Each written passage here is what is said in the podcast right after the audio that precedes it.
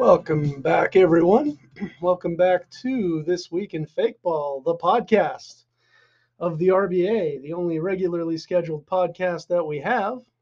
And I am the host of said podcast, uh, Arizona head coach, CEO, GM, and all the rest, Jeff Hobbs.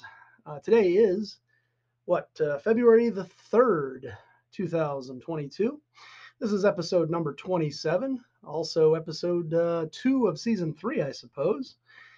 And this podcast serves as your respite, your relief uh, from the one man leper colony that is Commissioner J.R. Richardson. Anyway, we are still in the uh, we're still in that uh, that period of calm between two seasons. It is uh, it is February, so RBA weekend is still more than a month off. I guess it's going to be mid March, so about about six weeks away or whatever. Uh, but in any case, I've got some stuff to go over with you, which I hope you'll enjoy. And I'm actually going to begin here. I'm actually going to begin with RBA trivia.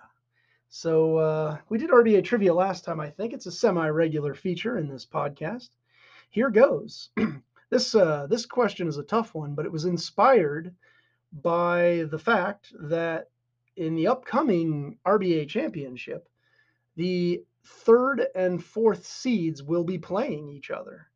And so here's the trivia question. Um, going back to 2007, so 2007 through 2020, that has happened two other times the three and four seeds have met in the finals. Prior to 2007, there were only two teams that made the playoffs. They went right to the finals. Uh, but from 2007 through 2020, twice it's been the case that the third and fourth seeds have met in the finals. See if you can name the two seasons that happened. I told you it was a tough one. It's a bit of a brain buster, but give it a shot if you if you feel like it. Oh, I should mention the seedings historically have gone well, I think most of you know this already, but the top two seeds go to the two division winners. And back when we had three divisions, the top three seeds went to the three division winners. And so the wild cards were seeded last, even if they had better records than one or more of the division winners. So just so you know that, just throwing that out there to clarify. Okay. Um, so we are at a point in the podcast where I get to talk about RBA season 2013. Okay. So what happened? Well, as I mentioned, the RBA contracted at the end of 2012. Uh, so it was goodbye, Dave, and goodbye, Doug Punt. All right. So Orlando and um, Baltimore are out of the league. The divisions remain the quote unquote same. The Larkin division was sort of the old rivalry of Arizona, Elm Grove, Las Vegas, plus the Tingler brothers. And then the other division was the other five teams. The Puckett division was the other five teams, again, without Orlando now. Also worth mentioning, the uh, the 2013 draft was really strong, and the top three picks all had a long-term impact on the league. The top three picks were Mike Trout to SoCal, Stephen Strasburg to Arizona, and Edwin Encarnacion to Las Vegas. Vegas actually traded Encarnacion to uh, Arizona, I want to say the next season. But anyway, Trout, Strasburg, Encarnacion, how's that for a one, two, three? And actually, if you look down the rest of the first round, it was pretty impressive as well. So anyway, and most of the picks were. So here's what I've done. I have um, I have recreated the 2013 spreadsheets. This one was fortunately easy to do because um, there weren't many trades. So let me give you the adjusted beginning of season scores. We'll go division by division, top to bottom, as always.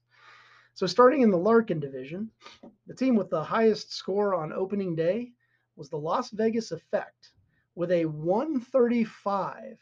135 is not quite in like greatest teams of all time territory, but it's close. You're, you're getting up into super great status um, when you're talking about you know scores in the 130s. Elm Grove, a 120. That is borderline great. That's kind of like 95, 96 wins, something like that. Arizona, a 109.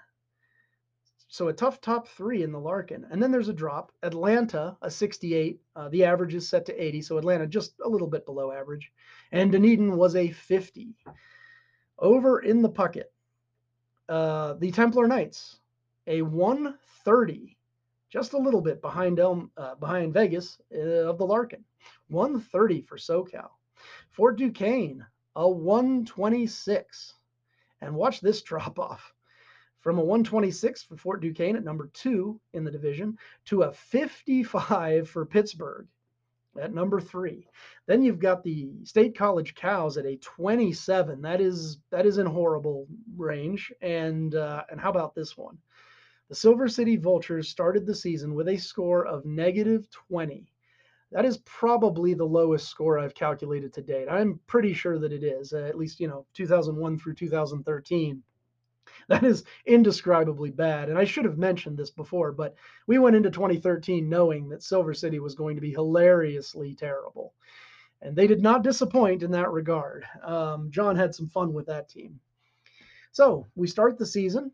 Um, the outlook is you know, kind of a, a season of haves and have nots, right? You've got the five really strong teams with scores between 109 and 135.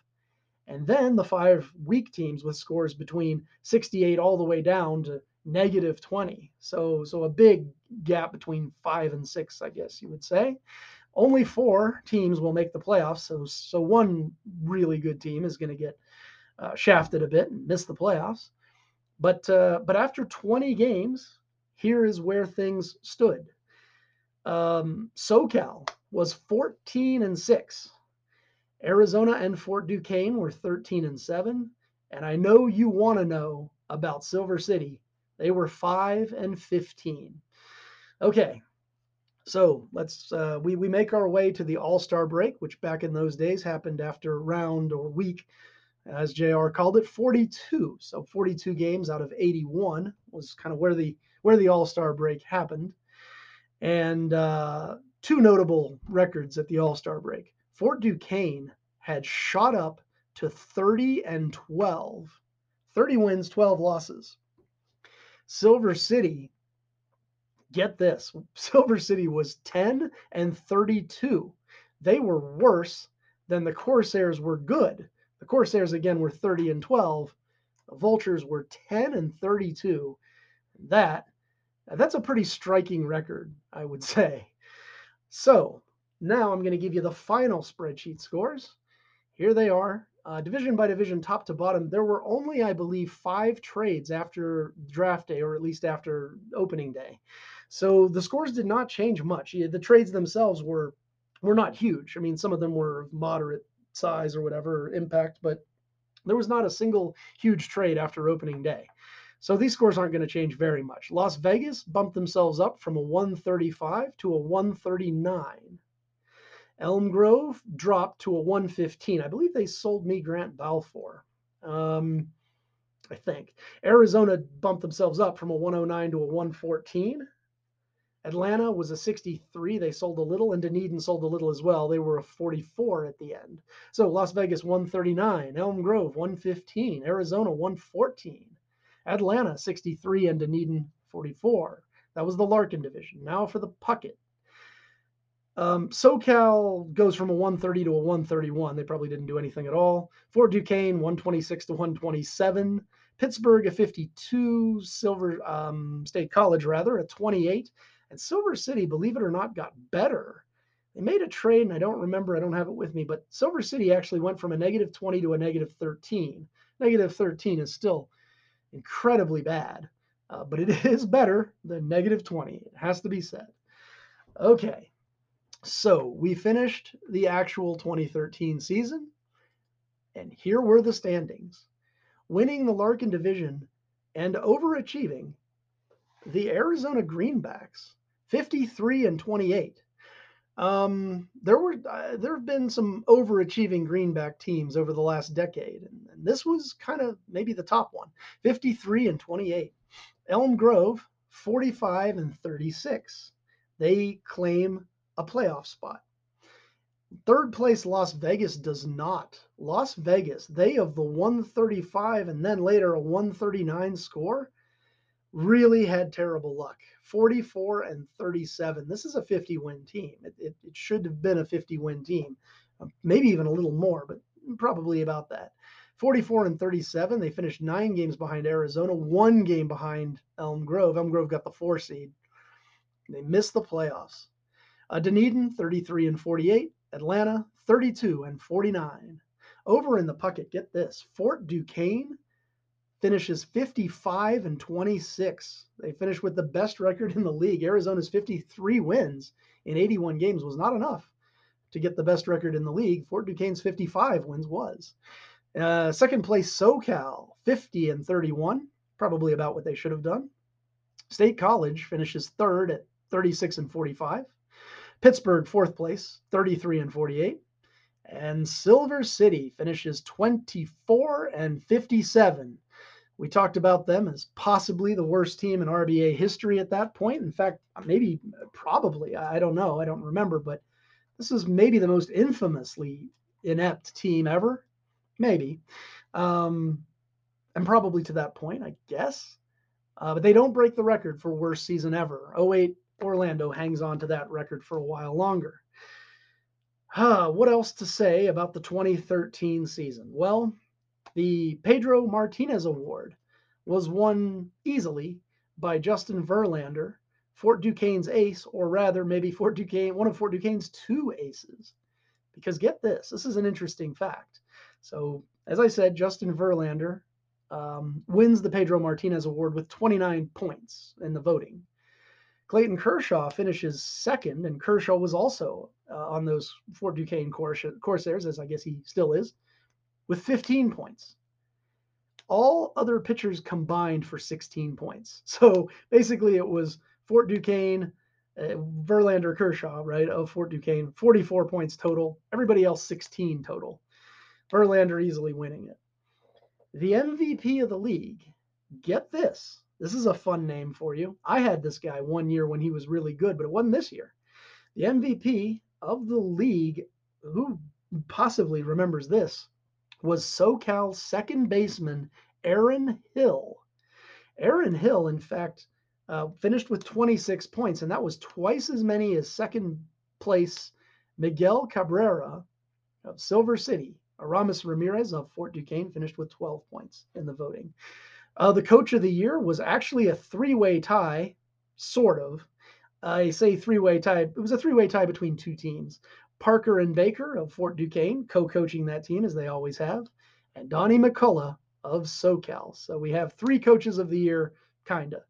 The rookie of the year was first overall dra- uh, first overall draft pick Mike Trout, despite a somewhat disappointing season for him. And now we go to the 2013 playoffs. All right, I'll run through these pretty quickly in the interest of uh, time.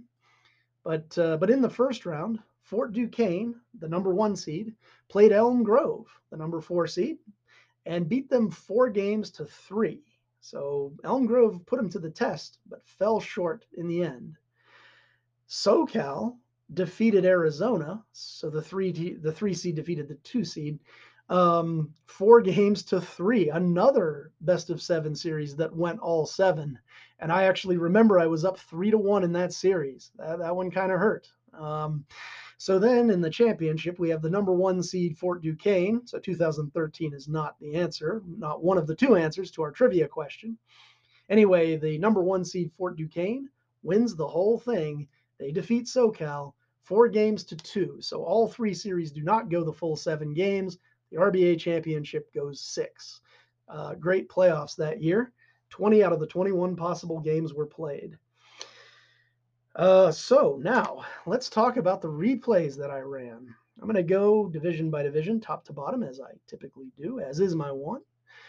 Here goes. So winning the uh, Larkin division, and remember that these replays are 162 games each. Winning the Larkin with an average of 99.2 wins.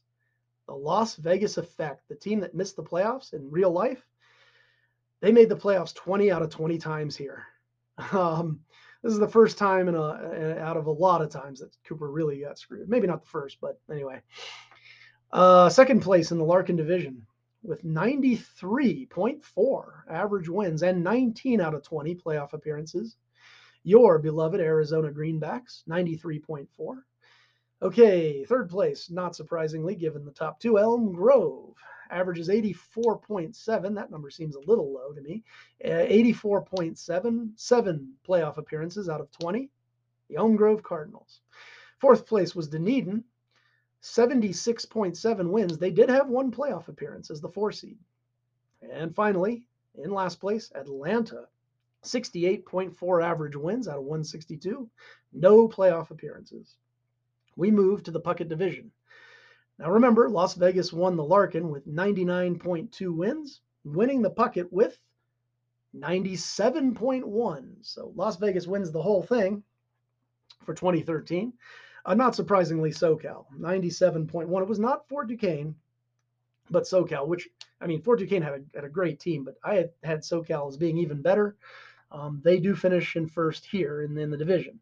97.1 uh, average replay wins and 20 out of 20 playoff appearances. Fort Duquesne, not too shabby, 89.1 wins, 13 out of 20 playoff appearances. They finished second. Um, State College, 69. Oh, actually, third place would have been Pittsburgh, 72.9, zero playoff appearances. State College, 69.7, zero playoff appearances. I should also mention that SoCal, going back to them for just a second, SoCal actually had the best replay of any team. There was one replay in which they went 114 and 48. And the last place team in the league, I'll just say by about 10 by about 10 wins. Uh, Silver City 58.7 and that's actually higher than I expected. I thought they'd be down around 50. Um, they did have the worst, again 58.7 for Silver City, of course no playoff appearances. Um, they uh, they had the worst replay of anybody. It was actually the 20th out of the 20 that I ran, the last one. They went 48 and 114, the inverse of SoCal's best uh, replay in the entire league. 48 and 114 for Silver City. They will be the ass of 2013 and see if well they'll, they'll see if they can become the the new ass of the league. Okay, so anyway, back ladies and gentlemen, back to RBA trivia. I've run through a lot here. I hope I didn't forget anything. Um, I'm I'm right. I'm riffling through my papers here, and I think we're good. So, anyhow, um, let's go back to RBA trivia. I need to explain something. So I believe that there are two correct answers here. I'm pretty sure there are. It's possible that I made a mistake.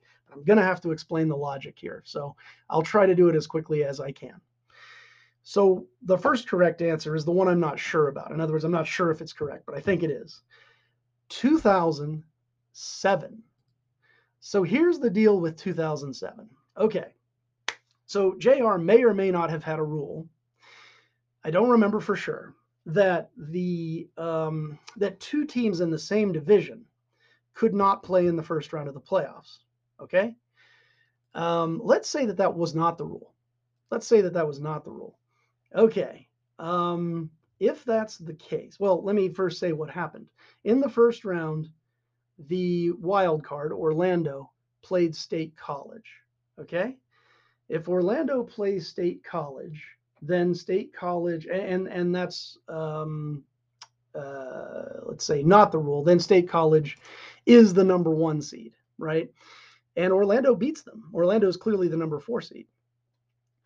Arizona played Las Vegas in the first round, and Arizona had the higher of the two seeds because we were the home team in game one, which would mean that Arizona is the two seed and Vegas is the three seed. Well, Vegas beat Arizona. So that puts the three and four seeds against each other in the finals, Las Vegas and Orlando, again, which is what happened. Okay. So that's if that rule was not in place. If that rule was in place, then it gets trickier if that rule was in place, here's what happens. Okay, so I know that Arizona did not play Orlando. And also, I have no idea how long that rule was in place. I, I no idea. Anyway, we do know that Arizona did not play Orlando in the first round. And there's one thing I should have mentioned. I, I really should have mentioned this at the top. The three division winners all went 50 and 31. That's what makes this tricky. Okay, I should have said that at the very beginning.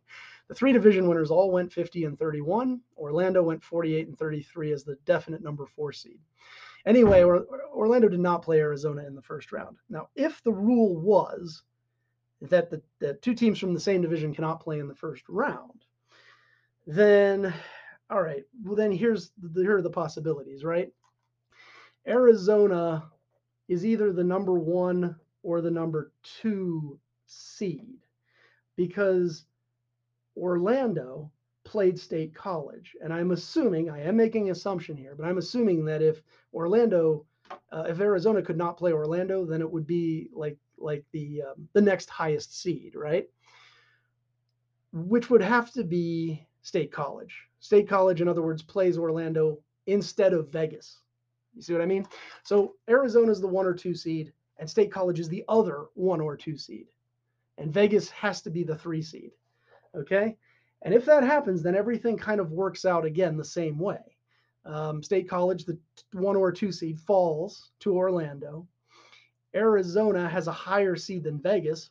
Arizona's one or two. Vegas has to be three because Arizona had home field in game one, and Vegas beats Arizona. So either way, the three and four seeds have to be Las Vegas and Orlando based upon how this all played out. So there's your daily lesson in logic, I guess. Um, and I might have made a mistake here somewhere. I might be misremembering something. This was, after all, about 15 years ago. So uh, anyway, if I'm wrong about any of that, JR can certainly correct me. He can set me straight, and I'm sure he'll be happy to. But I think I've got the logic correct there. I think no matter what, I think no matter whether that record was in place, what, no matter what, um, no matter if that record was in place or not, or that, that rule, I should say, I think we have the three and four seeds playing each other in the 2007 RBA championship. The other one is a lot easier to figure out because there's not all this ambiguity. You don't have all these ties in at the top of the standings. Um, oh, I should mention that in 2007, number four, Orlando, did defeat number three, Las Vegas, in the RBA championship. So the four seed won the whole thing there. The other season, where the three seed played the four seed, uh, was 2009. Let me just pull that up quickly. So in 2009, we had uh, three divisions again. And the number one seed was definitely Buffalo. Buffalo played the wild card, uh, and uh, which was oh, hang on for a second. 2009 is a little bit tricky. Any in any case, the uh, the two teams in the RBA championship were Las Vegas, and they were definitely the three seed. They were the they had the worst record of the three division winners, and Dunedin, who was the wild card. So yeah, it was the it was the the worst the the, the number three seed, the, the weakest of the three division winners by record, and the wild card. So the three and four seeds definitely played in the RBA championship of 2009. And number three seeded Las Vegas defeated number four seeded Dunedin in that series. So basically, what I'm saying is that it's been a long time since the number three and number four seeds have met in the RBA championship. And it's been, I, I guess, 12 years. And it has happened twice, but again, both of those times were long, long ago. Not even last decade, but the decade before. So, uh, so I think that's everything. Uh, oh, I have one more announcement to make, and I'm glad I just now thought of it. Your Arizona Greenbacks have made two trades that the commissioner has not announced. At least I don't think he's announced either, either of them. Arizona trades Triston McKenzie for Aaron Civale. I believe that's how you pronounce his name. McKenzie, a little bit more upside, maybe a higher ceiling, but also a lower floor than Civale. Uh, Civale has some current value, whereas McKenzie really does not. And the other trade, which I just made with uh, Elm Grove, is let's see if I can remember this correctly. I traded Joey Votto, who I technically haven't even gotten yet, but I'll be trading him as soon as I get him off Fort Duquesne. Joey Votto to Elm Grove for Kolten Wong and the first two picks of the third round of this draft. So picks 25 and 26 overall. Anyway, there you have it. I think that's it for an episode. That's a wrap. I will see you all next time on This Week in Fake Ball.